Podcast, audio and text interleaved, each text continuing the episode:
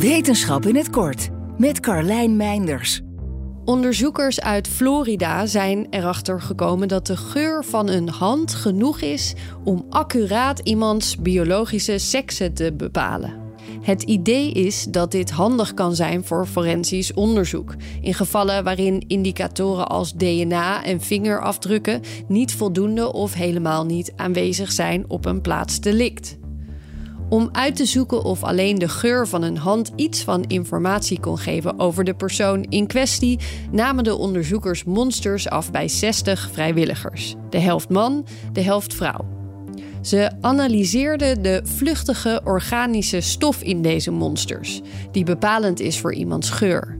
Dat bleek in combinatie met slimme algoritmes genoeg te zijn om met een zekerheid van 96% te bepalen of iemand man of vrouw was. Ze hopen hiermee een extra tool voor forensisch onderzoekers te hebben ontwikkeld. Een aanvulling op alles wat er al mogelijk is.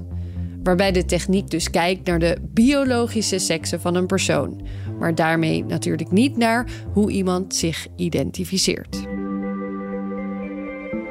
Wil je elke dag een wetenschapsnieuwtje? Abonneer je dan op Wetenschap vandaag. Spotify is partner van Wetenschap vandaag. Luister Wetenschap vandaag terug in al je favoriete podcast-apps.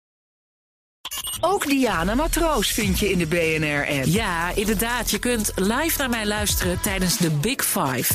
Ook handig in de BNR-app. Breaking nieuwsmeldingen, maar ook het allerlaatste zakelijke nieuws. En je vindt in de app alle BNR-podcasts, waaronder Wetenschap Vandaag. Download nu de gratis BNR-app en blijf scherp.